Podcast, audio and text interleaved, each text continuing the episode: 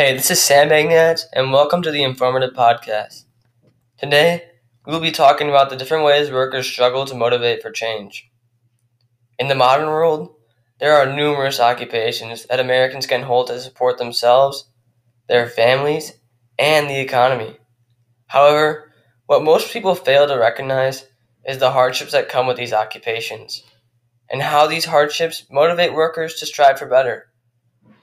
We will cover how the circumstances of unfair salary, inadequate working, working conditions, and the lack of support by colleagues cause many employees to seek change.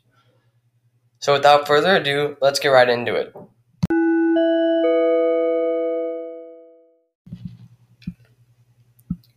One of the most commonly faced difficulties among workers is unfair paychecks. According to the majority of people surveyed by the Global Teacher Status Index, Teachers are being paid less than the amount the general public considers to be a fair wage for the job. Because of this, many teachers have become motivated to increase their wages by going on strike. In addition, Warren states in his story, education is perhaps the most important function of state and local government. If education is the most important function of state and local government, then how come teacher salaries aren't a lot higher?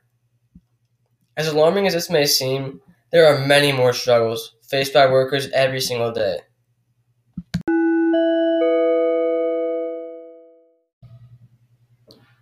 Alongside unfair pay, unideal working conditions such as long hours and sexual harassment are a major problem in the workplace today.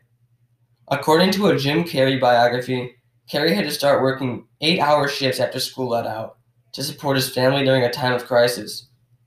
Long hours are demanding and draining the most. Jim Carrey felt the burden of these hours and became motivated for a better life.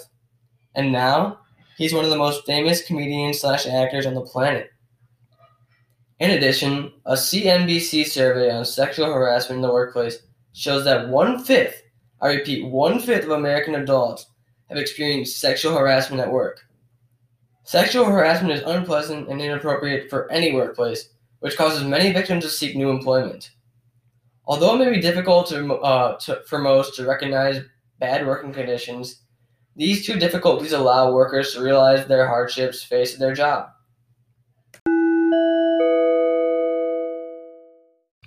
Possibly the most unrecognized hardships faced by workers is social loafing. Hoffman defines social loafing as the concept that people are prone to exert less effort when working collectively as a part of a group compared to performing a task alone.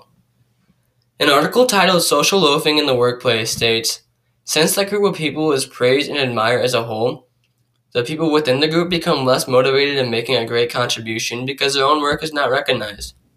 Alongside individual work being failed to be recognized, the burden of doing a group task with less help from your coworkers can be stressful. The same article states Hardworking members of the team may start to feel and experience a burnout as soon as they start to get the idea of slack among non performers. As a result of the stress, many workers seek new employment. Social loafing is present in every work environment.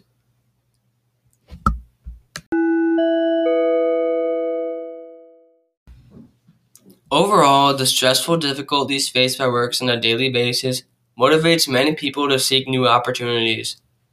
In today's episode, we went over how inadequate hours, sexual harassment, unfair pay, and social loafing cause many workers cause many workers struggles that motivate them for change. If you're interested in learning more about this topic, visit goodtherapy.com. Okay, that'll wrap up today's podcast. As always, I would like to thank you for listening and have a good day. See ya.